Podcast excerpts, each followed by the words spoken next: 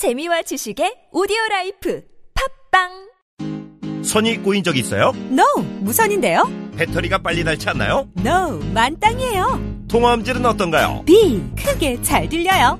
노빅. 전화 통화할 때, 팟캐스트 들을 때 어떻게 하세요? 블루투스 이어폰, 노빅을 사용하세요. 두 손은 자유롭게, 무선의 자유로, 노빅. 이제 핸드폰 찾지 말고 귀를 만지세요. 운동할 때, 운전 중에 팟캐스트에 이어폰인 노빅. 네이버에서 노빅을 검색하세요. 서경석입니다. 저는 지금 비타민 하우스 안티 콜레스테롤 K를 먹는 중입니다. 좋은 콜레스테롤은 높이고 나쁜 콜레스테롤은 낮춰주는 똑똑한 안티 콜레스테롤 K. 약국 건강기능식품 코너에 있습니다. 안티 콜레스테롤 K의 밑줄 쫙! 제가 이 김치의 맛을 보증합니다. 김치를 뭘로 보증한다는 거야? 김치에 들어가는 재료가 모두 국내산이래. 당연한 거 아니야? 식약처 해썹 지정을 받아서 엄청 위생적으로 관리한대. 아니, 당연히 그래야 되는 거 아니냐고. 30년째 김치만 만들어 온 서부 농산 이담채 김치라고. 당연한 것들을 당연히 갖추고 30년 전통의 노하우까지 담아낸 서부 농산 이담채 김치. 정말 맛있어요, 이 김치는. 지금 바로 딴지 마켓에서 구입하세요. 바디업 단백질 보충제 특별히 제작된 제품이 아닌 작품 건강기능식품으로 인정받은 단백질 보충제 바디업 무너진 신체 밸런스를 잡기 위한 최고의 선택 바디업 레이지 플래티넘 운동할 때에도 평상시에도 다이어트 시에도 당신의 몸을 확실히 바디업 시켜드립니다 국가대표도 인정하는 대한민국 대표 보충제 바디업 지금 사면 한 통 더! 기회를 놓치지 마세요.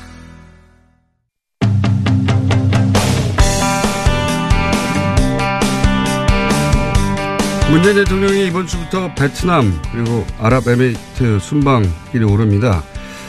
근데 이번에 베트남을 방문할 때 당시 베트남 전 당시 한국군이 저지른 양민 학살에 대해서 국가 차원에서 이번에야말로 사과해야 한다 인정하고 하는 목소리가 나오고 있죠. 얼마 전에 베트남에 있었던 양민 학살 50주년 위령제 다녀온 김현건 의원 오랜만에 모셨습니다. 안녕하십니까? 예, 안녕하세요.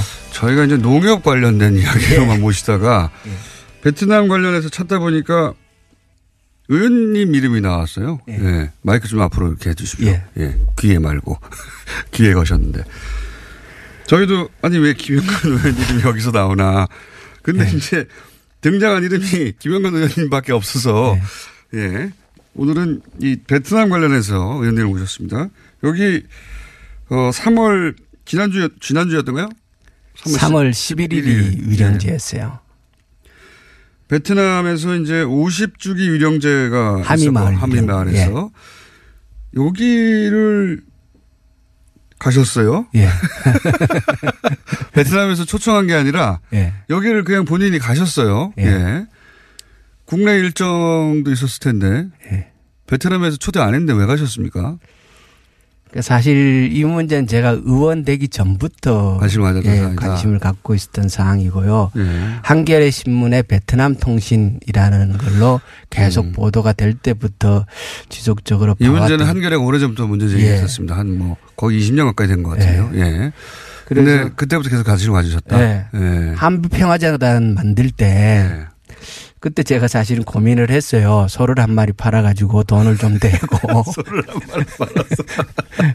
예. 근데 이제 그때 이 참여하는 분들이 보니까 정치인들은 없더라고요. 당시만 하더라도 민간 영역에서 예. 출마했습니다. 그래서 예. 괜히 내가 정치하겠다는 사람이 끼어 들어갔고 분위기 그리는 게 아닌가. 음. 이렇게 해서 평화재단에 참여는 못 했는데, 못 하셨고. 어, 국회, 지난번에 이제 국회에 맞춰놓고, 네. 사실 제가 다낭에 잠깐 갔다 왔어요. 베트남 다낭에. 예. 예. 근데 베트남 다낭에 가보면 한국 사람들이 바글바글 합니다. 예. 어, 그런데 그 다낭 주변에 정말 그 학살 현장이 많고 음. 위령비들이 그 바로 주변에 많이 있거든요. 저도 여기를 다녀온 분들 이야기를 들어보면 그 우리가 알고 있는 것보다 양민 학살 이루어졌던 동네가 많고 네, 그리고 굉장히 많습니다. 예. 그리고 다 잊은 것 같지만 베트남 사람들은 그 위령비를 곳곳에 세우고 사실은 잊지 않고 기억하고 있더라고요. 계속해서. 그렇죠. 증오비, 증오비라는 비, 예, 있습니다. 예, 네. 있고 위령비도 있고 한국인은 이 동네 못 들어온다 이런 비도 있어요. 예, 과거에는 네. 어 많은 곳이 다 그랬던 거라고 제가 들었어요. 그런데 어, 미안해 베트남 운동을 하면서 어, 한국의 구수정 박사 등 비롯해서 많은 분들이 지속적으로 찾아가서 예. 위로하고 사과하고 그러면서 이제 그분들 마음이 그래도 많이 풀려가지고 이번에 저희들이 헌화도 했어요. 예. 그 여기 이제 농사 짓는 분이 술 담아가지고 그것을 가져가서 제주로도 바치고 근데 과거에는 이게 전혀 불가능했대요. 그분들 마음이 열리지 않아서. 음. 그런데 이제 그분들이 받아주시는 거죠. 제가 봤던 영상에 의하면 그 증오비에 예. 보면 어 정확한 문구는 생각 안 나는데 한국인들은 영원히 예. 이 땅의 땅을 밟지 못하게 해야 한다고 예. 굉장히 절절하게 그 문구가 써 있고 그거를 매년 기념하고 있다고 그 마을 사람들이 그렇죠. 하미 마을 그 위령비 뒷면에 있는 비문은 예. 현재 가려져 있어요. 연꽃 문양으로. 그렇군요. 예. 그것을 만들 당시에 어, 한국 정부가 그게 이제 2000년도, 2001년도 이때 만들어졌는데 어, 한국 정부가 압력을 넣은 거라고 얘기를 하고요. 아하. 어, 이번에 갔을 하미 마을에 갔을 때도 그분들이 어, 손 붙잡고 얘기를 했어요. 저 비문 뒤에 연꽃 문양을 제거해 달라. 음. 우리의 비문이 제대로 드러나도록 해야 된다. 한국 정부에서 과거 우리 정부가 이제 그 문구들을 통해 드러나는 예. 당시 한국 군의 이제 어그 뭐랄까 나쁜 짓들 한마디로 말해서 그렇죠. 그것이 막는다고 없어지는 게 아니니까 일본 일제가 위안부를 인정하지 않고 소녀상을 방해하는 것과 비슷한 행위거든요. 그게 똑같은 맥락이라고 봐야죠. 맥락상으로는 예, 예, 똑같고요. 예. 예. 근데 이제 우리는 소녀상을 다른 나라에 세우는 것을 예. 어 일본이 방해하고 있다면 예.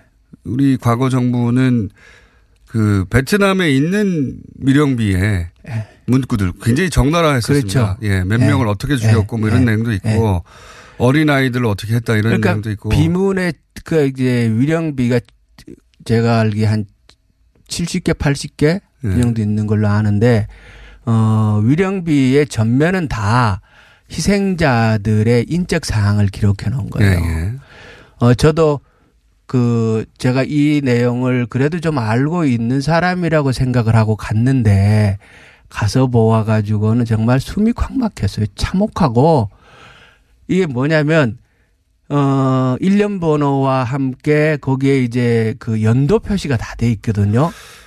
그 연도 네. 표시가 태어난 연도를 의미하는데 예. 처음 갔던 폭리 폭넛 마을은 그 74명이 희생된 거예요. 예. 근데 연도에 보면은 그 학살이 언제 있었냐면 1968년 2월 12일이에요. 어린 아이들이란 얘기죠. 그런데 연도가 68, 68, 67, 67, 67, 뭐 65, 64 예. 이게 갓난애기들부터 시작을 해가지고 10살이 안 되는 애들이 수십 명이 거의 있는 거예요. 그 마을마다. 네, 마을마다. 그리고 또 보면은 다 여성이에요. 예. 성인들은 성인들의 남성은 없어요. 그 베트남 이름이 특이하게 이름 가운데에 T라고 THI라고 이렇게 들어가 있어요. 요건 다 여성을 표시하는 거더라고요.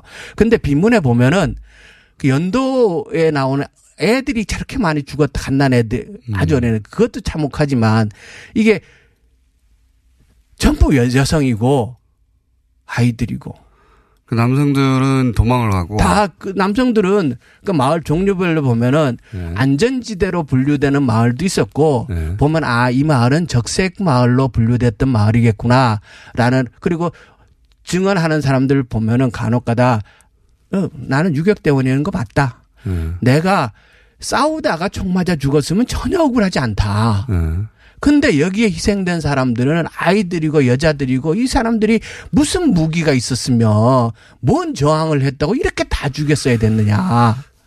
그게 저도 그때 당시 얘기 그 증언하는 분들 되게 들어보면 어 남자들은 이제 도망갔고 예. 그리고 이제 아이들하고 그 엄마들이죠 그러니까 그렇죠, 예. 어, 엄마들은 노인들. 뭐 노인들은 예. 무슨 해코지를 하겠냐 싶어 있었는데 이제 그 마을을 몰살시킴으로 해서 이제 소위 이제 그 그러니까 대체로 길을 죽이고 네.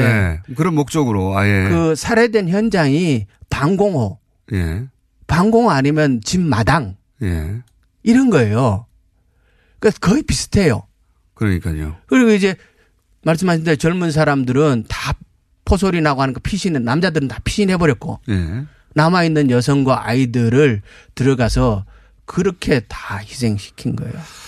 6.25 때나 아니면 일제 시절은 우리가 이제 피해자가 되어서 네. 가해자에 뭐 노근이라든가 가해자에 대해서 지금도 기억하고 위령하려고 하는데 그런데 그 베트남의 경우에는 지금 말씀하셨다시피 대부분 아이들이나 엄마들 예. 또는 뭐 노인네 노인이었기 때문에 어 돌아온 돌아온 사람들이 마을로 예. 그 참혹한 광경을 보고 그걸 잊을 수가 없으니까 다 일일이 이름들을 기억하고 기록해 놓은 유령비들이 아주 많다고 저도 들었습니다. 예, 네. 많고요. 그 폭리폭넘 마을은 어 그 학살이 있고 나서 그 뒤 이어갖고 당시에 있던 미군하고 베트남 민병대가 함께 들어가요 그 마을에 예. 들어가는데 당시에 들어갔던 미군 본 상병이라는 분이 예. 그 현장을 카메라로 다 찍어놨어요. 음. 근데 그것이 어 미국의 이제 그 기밀 사항으로 유지되다가 30년이 넘으면서 그게 해제되어 갖고 그 자료들이 그대로 있거든요. 근데 보면 정말 끔찍해요. 자, 그 상황에 대해서는 사실 인터넷 자료를 찾아보면 꽤 많은 분들이 예, 예. 민간 영역에서 오랫동안 예, 예. 정부 차원에서는 이걸 사실 드러나는 걸 원치 않았기 때문에 네. 공식적으로 어떻게 하는 건 별로 없는데 물론 이제 노무현 대통령이라든가 그 베트남 갔을 때 네. 사과의 의미를 담은 발언을 하긴 했습니다만은 그런데 베트남의 그 상황도 제가 듣기로는 예. 베트남 정부에서는 이게 민 베트남의 그 피해자들은 계속 예. 잊지 않고 예. 그 의령비를 세우고 매년 기념 기념하고 기억하는데 베트남 정부에서는 또 정부에서는 그동안 이걸 국제적 문제로 삼지 말자 하는 분위기가 있었다고 하더라고요. 그렇죠. 어, 한국에서 어설프게 사과를 할때 예. 베트남 정부에서는 우리는 전승 국가다. 네, 그런 논리로. 전승 국가인데 니네가 왜 그런 얘기를 하느냐. 네. 이런 기조가 그동안 쭉 있었던 게 우리는 사실이에요. 전쟁에서 어쨌든 결과적으로 이겼고, 예, 이겼고. 그렇기 때문에 이 문제를 다시 돌아가서 문제 삼고 싶지 않다. 예. 그런 태도라고 들었었어요, 저도. 그런데 네. 어, 베트남 내에 기조가 변화하고 있는 거예요. 어떻게 변하고 싶습니까? 베트남도 이제 어느 정도 경제 성장이 이루어지고 네. 그러면 이제 당연히 시민 사회의 의식들도 성장할 거 네네. 아닙니까? 그러다 보니까 우리도 짚고 넘어가야 할 것은 짚고 넘어가야 음. 되는 거 아니냐. 베트남 정부는 남북 전쟁을 했던 국가다 보니까 그렇죠. 내부에 여러 가지 문제들이 안고 있었고 그러다 보니까 과거를 덮고 미래로 가자. 예. 이런 기조로 이 문제를 이렇게 덮어놓고 있었던 거예요. 베- 베트남 정부 스스로. 네, 스스로. 네. 그런데 사회가 점차 변화하는 거죠. 우리도 그 일본 위안부 문제 생각을 해보면 네. 우리는 친일 군사 정권이 들어섰기 때문에 정부 차원에서 적극적으로 가로막았던 거잖아요. 네네. 그렇지만 끊임없이 시민사회 영역에서 이 문제를 제기를 했던 거고 어 수요 집회가 천 회를 넘었지 않습니까? 네. 이건 20년 이상 해- 했다는 거 아닙니까? 네. 그러면서 이것이 사회에 전면화된 거잖아요. 네. 베트남도 어쩌면 비슷한 과정을 거쳐가고 음. 있는 거라고 봐요. 그 분이 베트남의 국민 정서 혹은 뭐 정부 입장이 바뀌어가는 와중이다 지금. 예, 예. 네. 그래서 이번에 저희들이 갔을 때, 어, 굉장히 관심이 많았고요. 베트남에서 베트남에서. 의원님이 가신 거를 베트남에서 굉장히 크게 뉴스로 보도했다는 제가 이야기 그러니까, 들었습니다만 어, 의원님이 그렇게까지 중요한 분이 아니라고 제가 알려드리고 싶었는데 베트남에 아, 저도 그렇게 생각을 했어요. 저도 그렇게 생각을 했는데. 크게 보도됐다는 얘기 들었어요 저도. 어, 네. 현역 국회의원이 와서 참배를 한 게 처음이라는 거예요. 아 그런 차원에서. 네. 그러니까 베트남 내 분위기가 그렇게 바뀐 데다가 네. 그런 분위기가 바뀐 걸 알고 가신 건 아니지만 그렇죠. 국회의원 되시기 전부터 이 문제에 네. 관심 많았고 50주년이라고 하니 내가 꼭 가봐야 되겠다 개인 예, 자격으로 예, 예. 갔더니 베트남 뉴스가 엄청 많이 나왔다고 그러니까 하더라고요. 국영 방송하고 그쪽의 언론에 뭐 거의 도배가 되다시피 아. 저희 그 한배 평화재단에서 저희 일행이 한 40분 갔거든요. 어, 강우일 주교님을 단장을 해서 네. 교수, 손호철 교수님도 가시고 여럿이 갔는데 어 굉장히 많이 보도했어요. 그리고 국회의원이 갔다는 이유. 하긴 생각해 보면 예. 소녀상 앞에 일본에 예. 일본의 집권 여당의 국회의원이 와서 만약에 절을 했다. 예. 그럼 우리도 크게 보도했겠죠. 예. 그 일본은 아직도 그런 적이 없지만 앞으로도 예. 없을 것 같고요. 그러니까 베트남 입장에서는 그런 일이 벌어진 거군요. 아. 좀 이해가 사과할. 건 해야죠. 그게 그래야지 사실은 우리도 일본에 네. 대해서 할 말이 있는 네. 겁니다. 우리가 네. 가해자가 된 역사가 네. 있으니까요. 저희가 최소한 아베의 길을 갈 수는 없지 않습니까? 그러니까요. 네. 그것도 그렇고 과거에는 뭐 베트남의 분위기도 그랬고 베트남 정부가 예. 그걸 덮자는 분위기였다고 하면 이제는 그게 아니라면 그리고 제가 알기에 최근에 네. 베트남 정부의 입장도 변화해가지고요. 네, 이런 어, 분위기 속에서 한국 어. 정부에다가 공식적으로 사과할 것을 요청하고 있는 걸로 알아요. 아 그렇게 알고 계십니까? 예. 저는 그게 해야 한다고 봅니다. 예. 실제. 그래서 그 우선 다시 베트남 얘기 그 의원님 얘기로 돌아와서 하미 학살 50주기 위령제 가 신 예, 거죠. 예.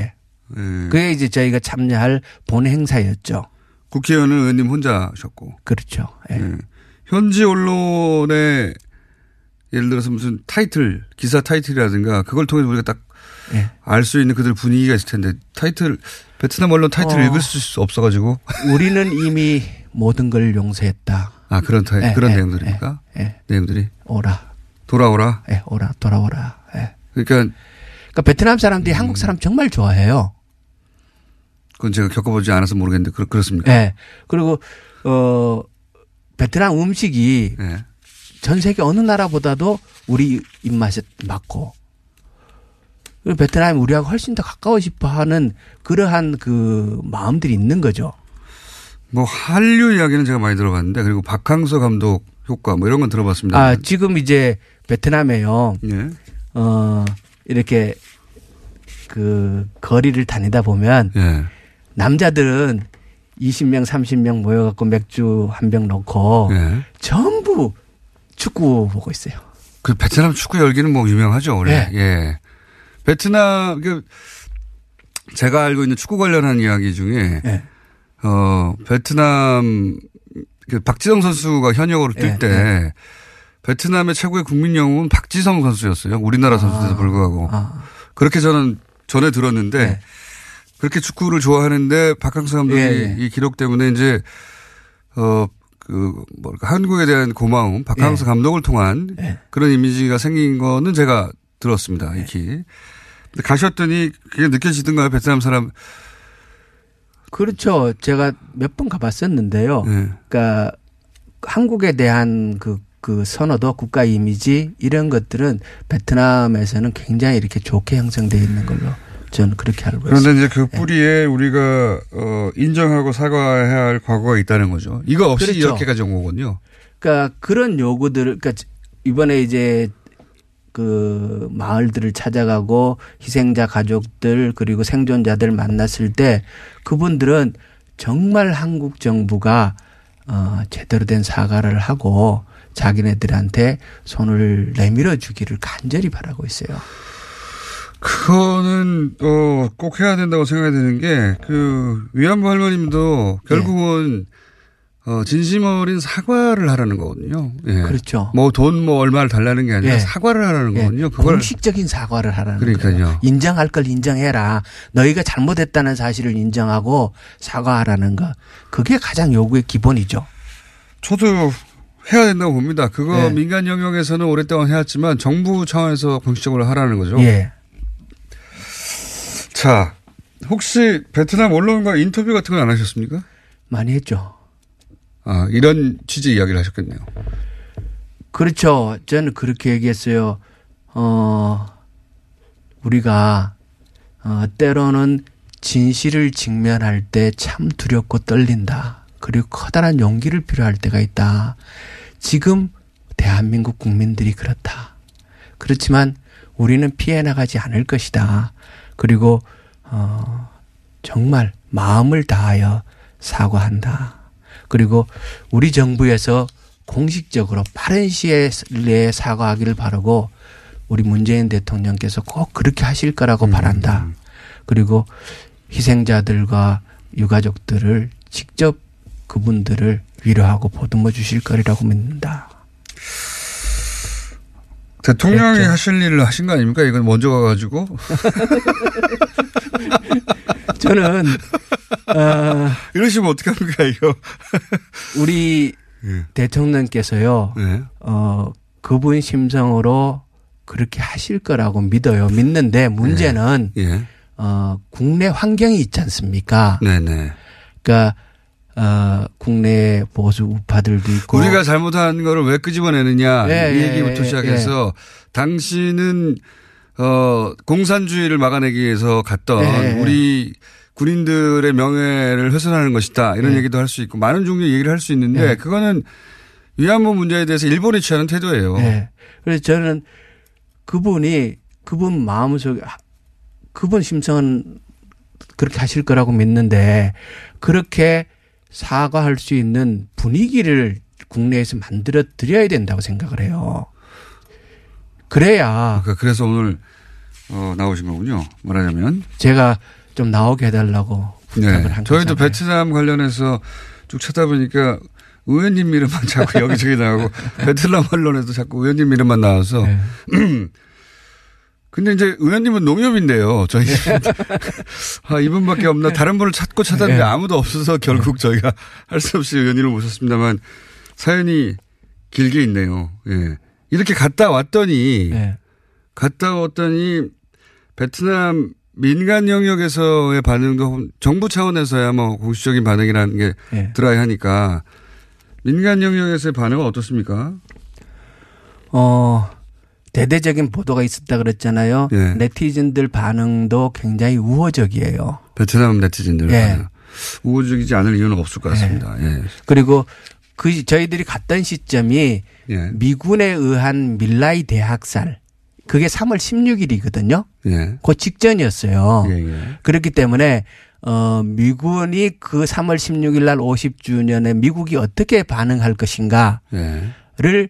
어 베트남은 또 관심이 있는 거죠. 미국은 이걸 공식적으로 인정한 적이 없는 걸로 저는 아는데. 미국은 공식적으로 인정한 적이 없어요. 없고 예.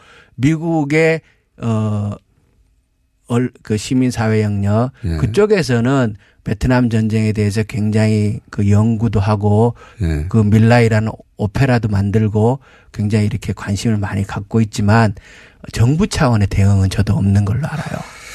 그래서 이번에는 꼭 해야 한다. 예. 사실 우리가 이게 다른 얘기 하다가 예. 그러니까 이제 일, 일본이 과거에 대해서 제대로 예. 인정하고 사과하지 않는다는 예. 얘기 하다가 꼭 예로 드는 게 이제 독일이지 않습니까? 예. 독일은 그렇게 예. 했다고. 독일은 그 아우슈비츠에 매년 학생들을 다 보내거든요. 예. 가서 보라고. 예. 우리가 과거 이렇게 했다고. 어, 그 전 문명 국가라는 게요. 예. 빌딩이 올라가고 국민 소득이 늘어난다고 문명 국가가 되지 않는다고 생각을 해요. 예. 문명 국가가 되려고 하면은 반성과 성찰을 할 줄 알아야 되는 거예요. 네네. 우리가 아베처럼 우리가 위안부 세우면서 또 다른 그런 면을 가지고는 저는 절대로 우리가 문명 국가가 될 수 없다고 생각을 해요. 그리고 대한민국은 지금 촛불도 평화잖아요. 예.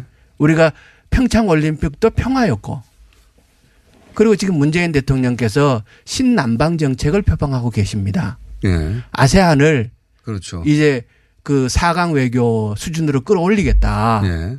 그게 문재인 대통령의 공약이었고 외교 정책의 한 핵심 축이란 말이에요. 예. 그렇다 그러면 그 아세안의 중심 국가인 베트남의 이 우리가 저지른 만행 범죄에 대해서 우리가 먼저 손을 내밀고 사과하고 그분들을 위로하는 적극적인 노력을 해야죠. 이게 이제 그, 어, 정부의 사과. 예. 그리고 당시 참전한 군인들의 입장들도 있을 거예요. 분명히. 어. 그 부분을, 어, 국내적으로는 어떻게 잘, 어, 뭐랄까요. 그분들도 희생자죠. 그렇습니다. 예. 네. 그러니까 그 증언하시는 분 중에 한 분은 우리 일행들 중에 참전 군인도 있느냐? 네. 없다면 혹시 참전 군인의 가족이라도 있느냐? 네. 이렇게 굉장히 관심 있게 물으셨거든요. 네. 그러면서 그분이 하신 얘기가 당한 우리가 이렇게 힘들고 고통스러운 세월을 보냈는데 인간으로 살 수 없는 그 만행을 저지른 당사자인들 얼마나 힘들었겠느냐. 그렇게 살다가 많은 사람들이 이미 죽었을 텐데 네. 내가 그 사람들을 만나면 그 사람들한테도 함께 위로하고 아파하고 싶다. 이런 얘기를 하시더라고요. 말문이 막히죠. 자, 어, 이 문제는 민간 차원에서는 오랫동안 제기해 왔고 예. 정부 차원에서는 뭐랄까요 있는 둥 없는 둥뭐 사과 정도 하고 왔다면 공식적으로 이 문제를 저는 처음에 한 번 아주 제대로 하면 더 이상 그런 얘기가 안 나오거든요. 예. 일본처럼 이렇게 질질 끌고 일부 인정하고 일부 아니다 그러고 예. 그걸 뭐 어쩔 수 없었다고 하고 자발적이었다고 하고 우리도 만약에 거꾸로 입장을 바꿔서 아니 그러면 베트콩과 어떻게 네. 구분하란 말이냐 네. 등등이라든가 혹은 뭐 뭐그 그 참전한 군인들도 이런저런 복수를 당해서 우리도 복수할 수밖에 없다 이런 논리는 말이 안 되는 거거든요 여기서 그렇죠. 그거는 군인이 아니었기 때문에 네. 상대가 그건 전쟁에서 싸우는 건 서로 싸우는 거지만 이건 민간인에 대한 희생이잖아요. 아기들이네. 아, 네, 아이들과 여성들에 대한 그건 저- 완전히 다른 문제고요. 그리고 이거는 참전구인 개인의 문제가 아니라 국가 차원에서 해결해야 할 문제입니다. 저는 이 문제에 관해서는 어, 정부 차원에도 사과하고 어, 예. 민간 영역에서도 예. 베트남에 관해서 예. 어 그러니까 이런 걸 되돌아보기 힘들죠. 예. 사실은 왜냐하면 우리 보통은 자기는 다 정의롭다. 예. 대체로 크게 나쁜 짓은 안 했다. 예. 믿고 싶잖아요. 자국에 예. 대해서는. 근데 그런 일도 있었다고 하니까 마주보기 힘들고 자꾸 부정하고 싶죠. 근데 예. 벌어졌는데 어떻게 합니까? 인정하고 사과해야 된다고 저도 생각합니다. 근데 그 시점이 된 거다 이제. 이제는. 네. 그렇죠. 베트남에서 사실상 오랫동안 인내하고 기다린 거죠. 50, 예, 50년 50년이라는 됐고. 예. 그리고 이제 어 50년이 되면은 당시에 그 현장에 있었던 사람들이 다 사망할 나이가 되어 가잖아요. 그렇군요. 베트남이 예. 우리보다 평균 연령이 차이가 나긴 났거든요. 예. 그분들이 우리도 막 똑같은 생각하지 않습니까? 위안부 할머니들이 더 돌아가시기 전에 일본이 공식적인 사과를 해야 되는 거 아니냐. 예. 그와 마찬가지로 베트남도 현장을 증언하는 분들이 이제 얼마 많이 남지 않았어요. 알겠습니다. 무슨 말씀인지 이제 충분히 알겠고요. 네. 예. 그렇게 생각하시는 분들도 많이 있을 겁니다, 이제. 예. 충분히 우리 사회도 성숙됐고 네. 베트남 역시 그런 거를 음, 공식적인 차원에서 문제 제기하고 받고 예. 그리고 정부가 공식적으로 인정하고 제대로만 사과한다면 한 번에 다 끝나는 거거든요. 어, 그럴 기회를 놓치지 말았으면 좋겠네요, 이번에. 그 청와대 홈페이지에서 국민청원 받고 있어요. 20만 좀 채워주세요. 의원님이 하신 그 시작하신 거 아닙니까? 아니에요. 자, 오늘 여기까지 하겠습니다. 예, 이 얘기는 유일하게 어, 베트남 함의 양민 학살 50주년 유령제 갔다가 베트남 언론의 스포트라이트를 잔뜩 받고 그리고 왜 그렇게 갔는지 오늘 충분히 설명이 된것 같죠? 예. 어, 김현건 의원이었습니다. 베트남 관련해서 또 이 문제가 아마도 이번 주에 다시 거론될 것 같으니까 그때 한 번 더 모실 수 있을지도 모르겠습니다. 근데 이거 너무 가- 마음이 아파요. 직접 보셨으니까 더욱 그렇겠죠. 예. 자, 오늘 여기까지 하겠습니다. 감사합니다. 예, 고맙습니다. 오늘 녹음 끝나고 한 잔? 술 끊는다며. 새해가 되면 술 끊겠다는 결심들 많이 하시는데요. 네. 쓸데없는 짓 하지 마시고요. 네, 술 친구미 있잖아요. 아니 다들 술자리만 있으면 오라고 난리잖아. 술친금 들고 가야지. 술친금을 그렇게 퍼주니까 부르지. 술친금이 있어야 술자리가 오래 간단 말이야. 내 친구들이 전부 다 술친금 인정했어. 오빠도 한 잔 콜? 그렇다면 가지야. 네이버에 술친금을 검색하세요. 멀쩡합니다. 진짜. 질병은 만 가지가 넘지만 원인은 오직 하나. 면역력 약화이므로 면역력을 높이면 비만, 아토피, 건선, 당뇨, 고혈압, 생리통, 우울증 등 모두 치료됩니다. 면역력을 높이는 방법. 스마트폰 앱에서 딱지와 청인을 다운받아 보면 천하 명의. 건강을 잃으면 살아도 죽음만 못하니 당장 앱에서 딱지와 청인을 보세요. 문의 전화 1600-8988 딸, 잘 지내? 괜찮아? 어, 엄마는? 서로의 안부만 묻던 그들은 바다를 적시는 노을 속 다낭의 한 호텔로 떠났습니다. 괜찮냐는 물음도 괜찮다는 대답도 필요 없는 하루네요. 호텔을 예약하다, 감동을 예약하다. 호텔 패스. 호텔 우리 어디 가는 거야? 정수 가지. 와, 우리 말 타러 가는 거야? 그렇게 좋아? 고민하지 말고 장수로 오세요. 온 가족이 즐기는 승마 체험과 국내 최대 규모의 말역사 체험관 등 장수에는 정말 볼 것, 누릴 것들이 넘쳐난답니다. 말의 심장 소리를 직접 느껴보는 장수에서의 하룬 여행. 장수는 항상 가까이 있습니다. 주말 여행은 장수로. 승마 체험 예약은 063-350-5486.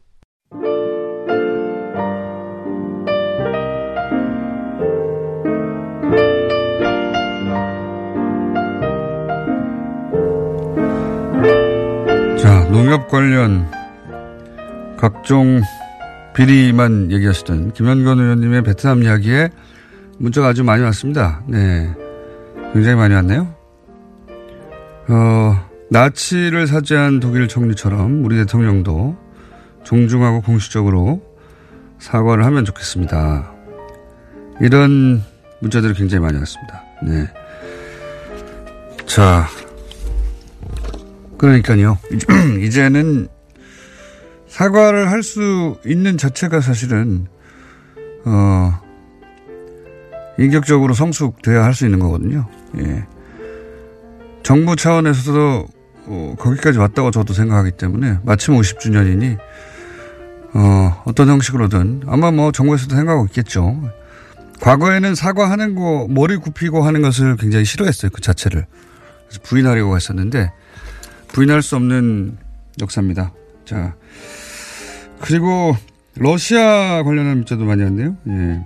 아마도 러시아 관련해서 들어볼 기회가 없어서 어, 그런가 봅니다. 러시아 인터뷰 감사합니다. 러시아 코너 좋습니다.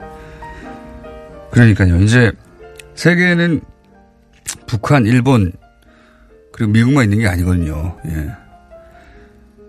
두루두루 살펴보며 살았으면 좋겠고요. 예. 그래서 뉴스공장에서는 앞으로도 예. 우리 주변국이고 분명히 관련이 있는데 어, 잘 모르는 그쪽 시각 우리 뉴스는 대부분 미국 시각이라 미국 시각이 반드시 틀렸다는 게 아니라 미국 시각은 이러하면 러시아 시각은 이러하다. 그럼 우리는 이 두 개의 시각 중에 어떤 스탠스를 취해야 되냐 이런 과정이 있어야 되는데 그게 없잖아요. 예. 관련 뉴스 앞으로도 계속 많이 정하겠습니다. 자. 트럼프를 요즘 가끔 생각할 때 와서 가서 칭찬하고 있는데, 네. 제 아이디로 트럼프를 칭찬하면 제 친구들이 보고 뭐라고 할까봐 아이디를 하나 더 만들어서 추천하고 있습니다. 그러면 어김없이 트럼프 대통령의 좋아요가 나온다고. 특이한 양반입니다. 트럼프 대통령. 오늘 여기까지 하겠습니다.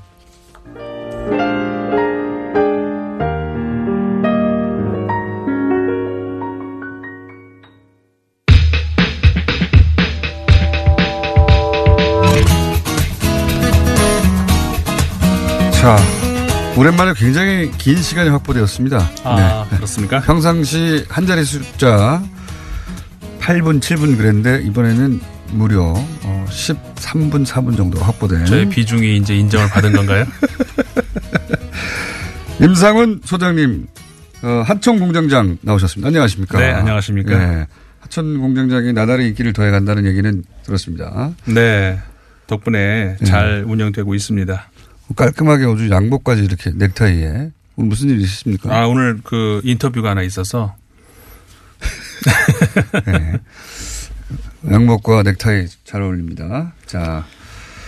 한 주간의 주요 국제 뉴스, 예, 쭉 가다가 이제 메인이 나올 때쯤이면 시간이 끝나는 시간이죠, 오늘. 음, 근데 오늘은 시간을 충분히 주셔서 메인도 잘좀 어느 정도는 다루고 그리고 네. 넘어갈 수 있을 것 같습니다. 자.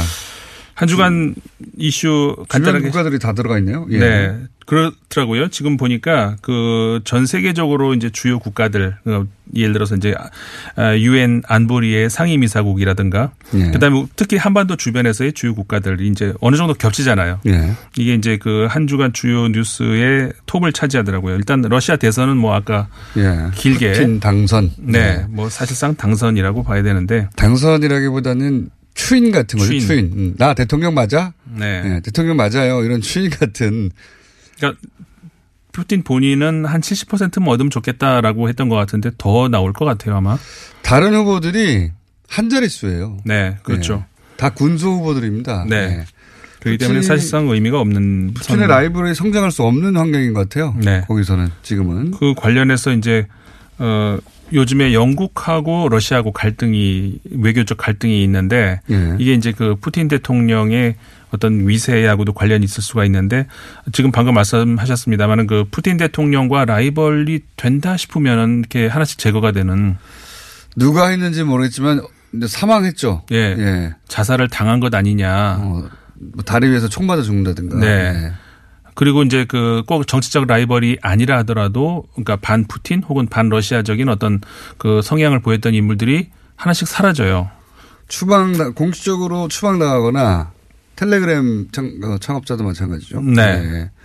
추방 사실상 추방이라고 봐야 되는데 추방당하거나 또는 뭐 사라지거나 하는 일들이 분명히 있- 있긴 있었습니다. 최근에 네. 이제 영국하고 이제 그 외교적 갈등이 크게 불거진 이유가 스크리팔이라고 하는 과거 이중 첩자였었죠. 그러니까는 러시아 스파이였는데 영국에다가 많은 정보를, 정보를 파는 예 네. 건네줬던 러시아 입장에서는 배신자죠. 그렇죠. 네. 그래서 러시아에서 이제 감옥 생활을 했단 말이에요. 근데 이제 미국하고 어 스파이 양쪽에 이제 풀어주는 영국하고, 예. 음, 그런 교환으로 이제 풀어졌는데 그러고 나서 영국으로 이주를 해서 이제 살았던 네. 사람인데 그 사실은 그 부인도 의문의 죽음을 네. 당했었는데 최근에 그 본인하고 딸이 그 독극물에 의한 그 암살 기도에 이제 노출이 됐었죠. 아직 사망은 안 했습니다만 거의 어 의식불명 사망 직전까지 가 있는 상황이라서 그 이 영국과 러시아의 이 스파이 독살 의혹은 역사가 오래됐어요. 예.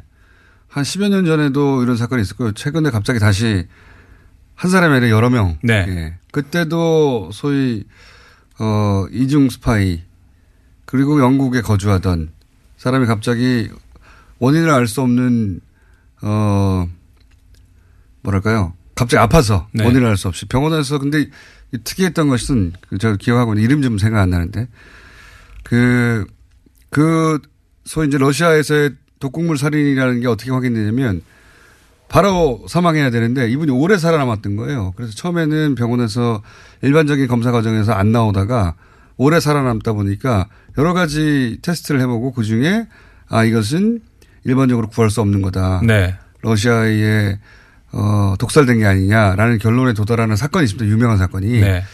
이번에도 마찬가지로 예. 그 독극물이 러시아에서만 사용하는 그 독극물로 판명이 나면서 어 사실상 러시아가 한 행위로 그렇게 이제 판명이 거의 나거든요. 그러니까 영국 입장에서는 그 사실 영국 하면 또 이게 그 정보 첩보의 예. 강국 아니겠습니까? 예. 양국이 첩보의 강국이죠. 예. 양국이 그렇죠. 자존심 싸움을 좀 하고 있는 것 같고 네. 영국 입장에서는 이- 이번에는 못 넘어가겠다라고 얘기를 하는 거, 저 생각을 하는 것 같아요. 그래서 어, 최후 통첩을 한 거죠. 그 해명을 해라. 안 그러면은 그 우리는 가만히 있지 않겠다. 러시아에서는 안 하니까 어 23명의 외교관을 추방을 해버린 거예요. 그러니까 최근 몇십 년 내에 가장 큰 규모의 그 외교전이 이제 벌어진 거죠. 그리고 이제 영국 입장에서는 다른 그 주변 우방국들하고의 어떤 그 연대 이런 것들을 만들면서 독일, 프랑스 뭐 이런 국가들하고도 어 같은 목소리를 내달라는 그런 외교전을 벌이죠. 그리고 외교 장관 같은 경우에는 직접 신문에다가 글까지 써가면서 그 러시아에 대한 공격을 전방위에 외교전을 펼치고 있는데 어 프랑스, 여- 독일 이런 나라들도 공감을 하고 있어요. 그, 그 이거는 분명히 저 러시아가 어한 것이 맞다.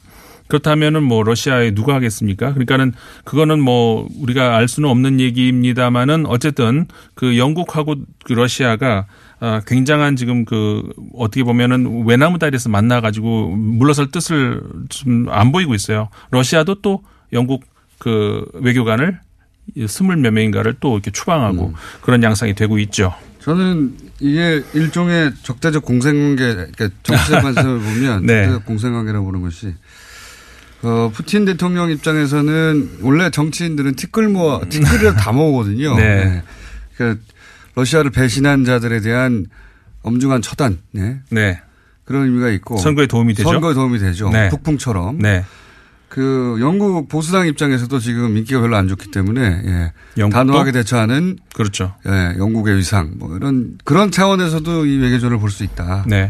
그러니까 국내적인 정치 위기를 항상 이렇게 돌파하는 그 돌파구는 외부에 대한 어떤 그내 결속, 내, 네, 내적 네. 결속 이걸로 항상 돌파를 하지 않습니까? 역사적으로도 이제 그런 면에서 볼 수가 있고 그런 면에서는 지금 그 일본의 아베 총리 같은 경우에는 굉장한 그 손해를 보고 있다. 일본 아베는 오로지 북한에 기대서 성장해 왔는데 그게 없어져 버렸어요. 돌파해 왔는데 갑자기 그게 사라지니까 지지율이 폭락하고 있어요 지금. 네, 예. 엄청나게. 그, 아니 지금 저 지난주에만 해도 40%대가 허물어졌다 이런 네. 소식이 있었는데 원래 50%대였거든요. 예. 근데 급속하게 허물어지고 있습니다. 그러니까 60%에서 50%로 갔다가 40% 근데 40% 아래로 내려갔다는 소식이 있었는데 그게 39점 몇이었는데 이번에 보니까 마인치 신문에서 18일자 신문에 보도한 것을 보니까 33% 지지율이 나왔어요. 물론 아베가 오래된 그 학원 스캔들. 네. 그 타이밍이 치명적인 거죠. 네, 그 학원 그렇죠. 스캔들이 터졌을 때 과거에는 북한으로 극복해 왔고 작년에는 그랬어요. 예, 극복해 왔고 다시 살아나서 네. 40% 초반대까지 가- 어, 후반대까지 갔다고 했을 때 그 미사일이 발사되고 네, 다시 그렇죠. 올라갔죠 쭉쭉쭉. 네, 네. 근데 이번에는 그 더블 펀치를 맞은 거죠 지금. 그렇죠. 음. 콤비를 맞은 겁니다. 그- 그러다 보니까 바닥이 없이 꺼지고 있는 상황이다. 네, 그런 상황이 되고 있어요. 그래서 그 지금 이렇게 가서는 올해 어 가을쯤에 있죠. 그 자민당 총재 선거가 있는데 네. 과연 그 지금은 보장을 할 수 없는 단계까지 왔어요. 그러면서 어 사실상 그 야권은 너무 약하고 어, 자민당 내부에서의 다른 계파들이 지금 바쁘게 움직이고 있죠. 이시바 시게루 같은 경우에 이제 지난 2012년도 그 자민당 선거에서 1, 1차 투표에서 1등을 했었잖아요. 네, 차기로 거론되는 사람. 예, 아비 아베 총리보다 앞섰었는데 2차에서 역전을 당했는데 어, 이번에 다시 또 이렇게 발걸음이 빨라지고 있습니다. 그리고 이제 그 다른 과거에 그 외무상 했던 그 이, 어, 가- 갑자기 성함이 생각이 안 나네. 그 외무상 기억 안 납니다. 저도. 야, 기억이 안 나네, 갑자기. 네, 그분 같은 경우도 어떻게 굉장히 개파가 크거든요. 어, 그 움- 움직임이 지금 빨라지고 있고, 어, 일본은 지금 그런 예, 양상에 있습니다. 중, 그, 래서 저는 네. 북 북일 정상회담도 네. 빨리 이루어질 수 있다. 음, 그럴 것 같아요. 예, 네. 본인이 그 트럼프가 국내 정치적 상황에서 돌파하려고 북미 정상회담에 대해서 네.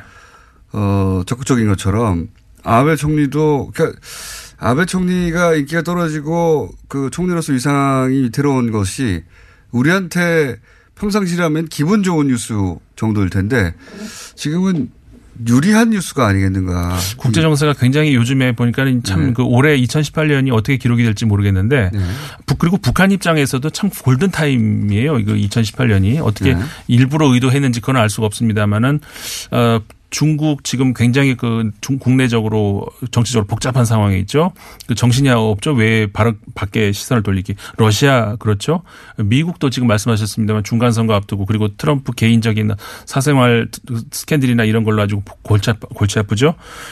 북, 저 일본 같은 경우에는 어, 북한의 그 핵 미사일 이 위기만 쏙 빼버리면 바로 허물어지는 이런 상황이 있죠. 그러니까는 모든 걸 쥐고 흔들 수 있는 아주 절묘한 타이밍이에요. 이게 우리 건국 이래 처음 온 기회예요. 정말로. 그렇죠. 예, 네. 그냥 레토릭이 아니라 어, 워낙 큰 나라들이고 강대국이라 우리를 지고 흔들고 자기들의 이해를 우리 한반도에서 어떻게 관철시키냐 가지고 싸웠지. 네. 우리가 그쪽 정치적 상황을 가지고 이렇게 하는 게 좋지 않겠냐고 틈을 파고들은 적이 없었어요. 네, 그렇죠. 예, 없었었는데 중견국으로서 비로소 외교도 중견국의 어떤 대열에 들어갈 수 있는 외교를 처음 하는 것 같아요. 처음. 그렇죠. 절묘한 어떤 기회인 것 같다. 이런 이- 생각은 듭니다. 이 차- 원래 이런 찬스가 자주 오는 게 아니거든요. 네. 이런 찬스가 자주 오는 게 아니기 때문에 꼭 살려야 한다 그런 생각을 저는 요즘 절박하게 합니다. 네, 그렇습니다. 아베 상황도 우리한테는 나쁜 게 아닌 것 같고요. 네. 그러니까 북한으로 허물어졌으니 북한하고 잘해서 그걸 디딤돌 삼아라. 그 우리나라 그 국운으로 봤을 때 절묘한 기회인데 정말 뭐 겐세이만 없으면은 그좀 좋은 한 해가 될 것 같다. 일본어라서 일본 얘기하니까 일부러 하신 거죠? 예, 예. 견제. 네. 자, 중국 얘기 좀 해보겠습니다. 중국 지금 예. 그 이게 메인 아이템이군요. 아니요, 아니요. 메인 아이템은 그 미국의 오늘 그 말씀드리려고 했던 거는 트럼프 행정부의 그리고 참모진의 잦은 교체. 한 번밖에 안 남았는데 중국 갔다가 메인 어디 갑니까? 메인부터 하시죠 그냥. 메인부터 할까요? 네. 아, 그러면은 그 트럼프의 잦은 교체 이 얘기를 오늘 말씀드리려고 했는데 이게 잦은 게 잦다고 표현하기도 너무 잦다기보다는 뭐라 그러죠? 이건 수시. 수시. 네. 항시 수시. 네. 언제나 정시가 아니라 수시. 네. 예. 언제나 그 실제로 교, 체하는 시기에 따로 없어요. 통계로 봐도 그러는데 네. 지난해 말에 어, 그한 신문에 월스트리트 저널에서 보도한 바에 따르면은 34%의 그 교체율이라는 거거든요. 이거는 네. 그 역대 정권을 보면은 알 수 있습니다. 그 레이건 대통령 같은 경우에 첫 해 1년 동안에 17%의 교체가 있었어요. 네. 그리고 클린턴 정부 같은 경우는 11%, 네. 그다음에 부시 대통령 같은 경우 6%만 교체를 했습니다. 이첫 네. 1년에. 그다음에 오바마 대통령 9%. 근데 거기에 비했을 때 이번에 트럼프 대통령 같은 경우에는 1년 동안에 참 교체된 참모진이 60 아니야 70 34%라는 거죠. 3분의 1이 교체됐다. 엄청난 숫자입니다. 네. 근데 사실상 그 2차 2년 차로 넘어가면은 교체율이 노- 높아지거든요. 레이건 같은 경우에 아까 17 했는데 2년 차 가면 40%. 다른 나라들 다 그렇고 우리나라도 그렇습니다. 우리나라 사실. 그럴 수밖에 예, 없잖아요. 예. 2차, 2년 차로 들어가면은 교체율이 더 높아질 수밖에 없는데 지금 이미 1년 차에서 34%인데 이게 어디까지 가려고 할지 그러니까 이거를 이제 사실 역대 최고라고 해요. 역대 최고. 네, 이게 예. 어디서 차- 이 찾아봐야 되는지 이거를 좀 봐야 되거든요. 근본 이유를 뭐라고 분석하십니까? 근본 이유를 저는 그 그러니까 그 내부에 보면 트럼프의 인맥을 보면 총 세 가지로 꼽을 수가 있어요. 가족. 그러니까 가족 인맥, 그 다음에 이제 원래 공화당의 본류, 네, 본류. 그 다음에 소위 뭐 우파 중에서 약간 그 외곽에 있었던 소위 월가. 예. 아니 그, 그 경제적으로는 월가고 예. 그 다음에 정치 이념적으로는 대한 우파라고 해 가지고 아, 극우라고 볼 수 있죠. 사실. 그렇죠. 예. 극우라고 볼 수가 있습니다. 그러니까 예를, 예를 들어서 그이 공화당 본류의 경우에는 좀 이런 게 있었잖아요. 그 정치적 올바름에 대한 그런 나름 조금 그래도 그 그렇죠. 양심이 이런 게 걸쳐놓은 게 있었는데 자, 나머지 얘기는. 말고 하청 공장에서 들으셔야 되겠습니다. 아 그렇게 됐습니다. 예. 임상원 소장님이었습니다. 감사합니다. 네, 감사합니다. 안녕.